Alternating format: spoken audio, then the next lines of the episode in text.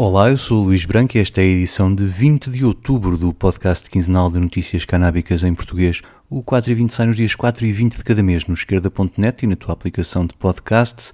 Nesta edição olhamos para o balanço dos 5 anos de cannabis legal no Canadá, o debate parlamentar na Alemanha sobre a proposta do governo para a regulação, um relatório de várias ONG a defender que a proibição das drogas é um obstáculo à justiça climática e também um estudo científico concluiu que os consumidores de cannabis internados com Covid tiveram uma taxa de mortalidade mais de quatro vezes inferior à dos restantes. Subscreve também os podcasts do esquerda.net, o Alta Voz, com leituras longas de artigos, os Cantos da Casa, com o melhor da música portuguesa, e o Mais Esquerda, com registros de debates e conferências. E agora vamos às notícias.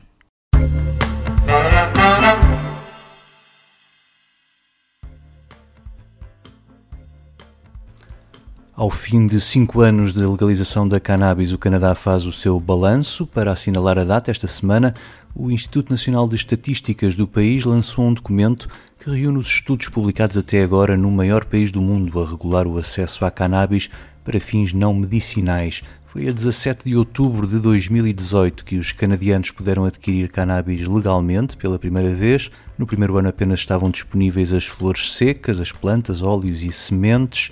Os extratos e produtos comestíveis só foram autorizados exatamente um ano depois, em outubro de 2019. O grande objetivo da lei era manter a cannabis afastada dos mais jovens, além, claro, de tirar o lucro aos traficantes e proteger a saúde pública através do controle de qualidade da cannabis à venda. Cinco anos depois, os estudos dizem que o principal objetivo foi conseguido, pois a legalização não levou ao aumento do consumo entre os jovens dos 15 aos 18 anos.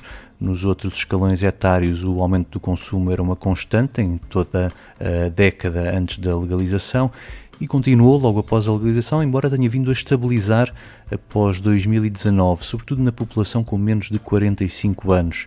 Quem mais consome continuam a ser os jovens entre os 18 e os 24 anos. Os adolescentes entre os 15 e os 17 anos eram os segundos maiores consumidores em 2011 e 10 anos depois são os quartos já tinham sido ultrapassados pelos que têm entre 25 e 44 anos e com a legalização reduziram o consumo e passaram para baixo dos que têm entre 45 e 64 anos. Quanto ao objetivo assumido de tirar o mercado ao tráfico ilegal, tudo aponta que a regulação vai no bom caminho, agora que o número de lojas legais está a estabilizar, depois do natural aumento nos primeiros anos da cannabis legal no Canadá. O conjunto do setor canábico representa agora cerca de meio ponto percentual do PIB canadiano, ou seja, cerca de 7.500 milhões de euros, embora este ano de 2023 tenha assistido a uma queda desse valor.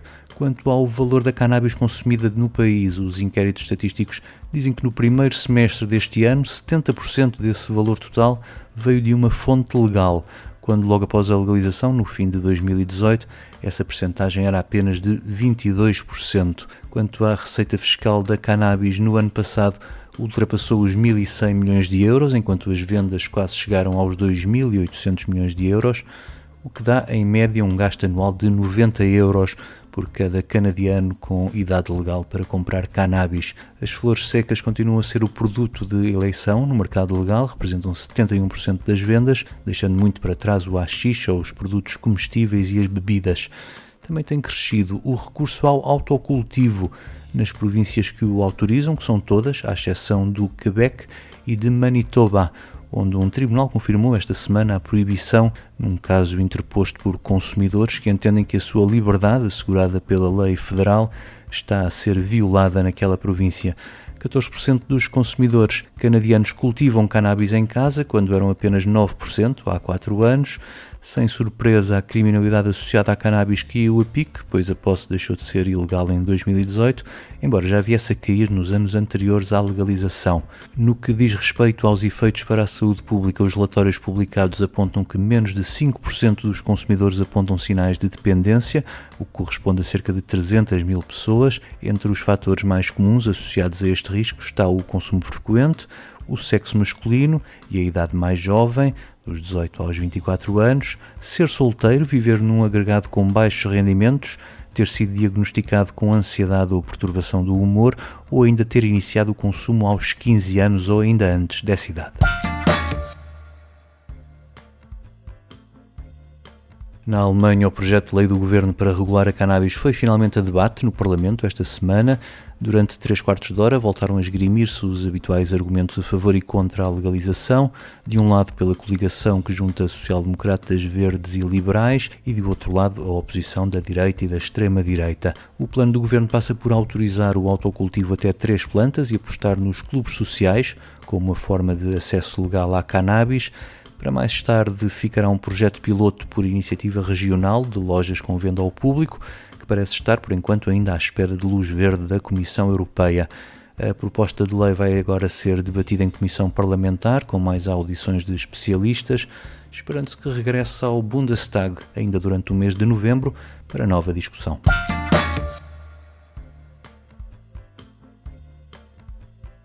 A proibição das drogas é um obstáculo à justiça climática. Esta é a principal conclusão do relatório lançado na semana passada pela Coligação Internacional para a Reforma da Política de Drogas e Justiça Ambiental, que junta associações como a SOS Amazónia, o Instituto Transnacional, entre muitas outras. Este relatório mostra como a proibição empurrou a produção e o tráfico para as zonas que constituem fronteiras ambientais-chave, como a floresta amazónica ou as selvas do sudoeste asiático, sublinhando também que nos poucos casos onde a cannabis, o ópio ou a folha de coca são produzidos legalmente, esse cultivo dá-se num contexto agrícola convencional. Por outro lado, o lucro do narcotráfico que opera nessas zonas serve para alimentar outras redes criminosas locais que se dedicam ao comércio ilegal de madeira tropical, outras espécies animais selvagens, artefatos arqueológicos ou minerais, mas esse dinheiro também é canalizado para negócios na legalidade, como a criação de gado ou o cultivo de soja ou a produção de óleo de palma,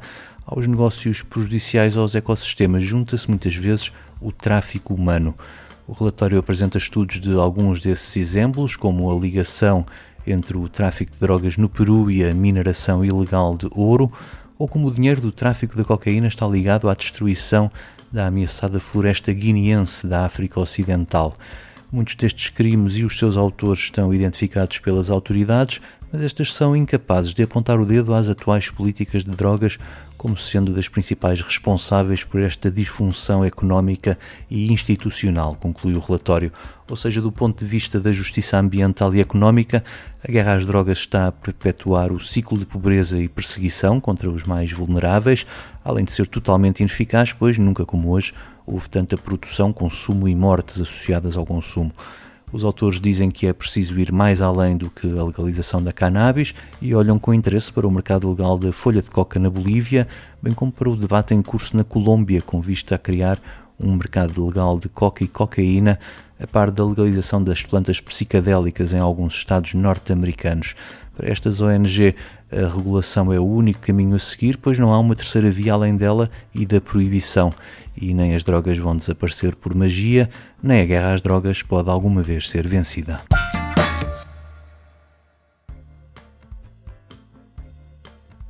No plano científico, o destaque vai para o estudo apresentado na semana passada na Conferência Anual do Colégio Americano de Médicos do Tórax acerca da forma como os consumidores de cannabis reagiram à Covid-19 em comparação com os não consumidores. Os autores analisaram os dados de 322 mil pessoas hospitalizadas nos Estados Unidos com Covid, excluindo os menores de 18 anos. Desse total, apenas menos de 1%, cerca de 2.600 pessoas, declararam consumir cannabis. Em comparação com o total, este grupo é mais jovem, com maior prevalência do consumo de tabaco enquanto os não consumidores de cannabis apresentavam taxas mais altas de outras comorbilidades, como a apneia do sono, a obesidade, a hipertensão ou diabetes. Feitas as contas e analisados os dados, a conclusão foi que quem consumia cannabis teve taxas mais baixas de intubação, 6,8% versus 12% nos não consumidores, e também de mortalidade, com 2,9% versus os 13,5% dos não consumidores também as taxas de síndrome respiratória aguda, paragem cardíaca ou septicemia grave com falência de múltiplos órgãos nos consumidores de cannabis foram de menos de metade dos restantes internados com Covid nos Estados Unidos. Com uma diferença tão grande, os investigadores apontam para o potencial da cannabis para impedir a entrada do vírus nas células e prevenir a libertação de citocinas pró-inflamatórias e propõem a realização de estudos mais detalhados sobre a relação entre a cannabis e a Covid-19.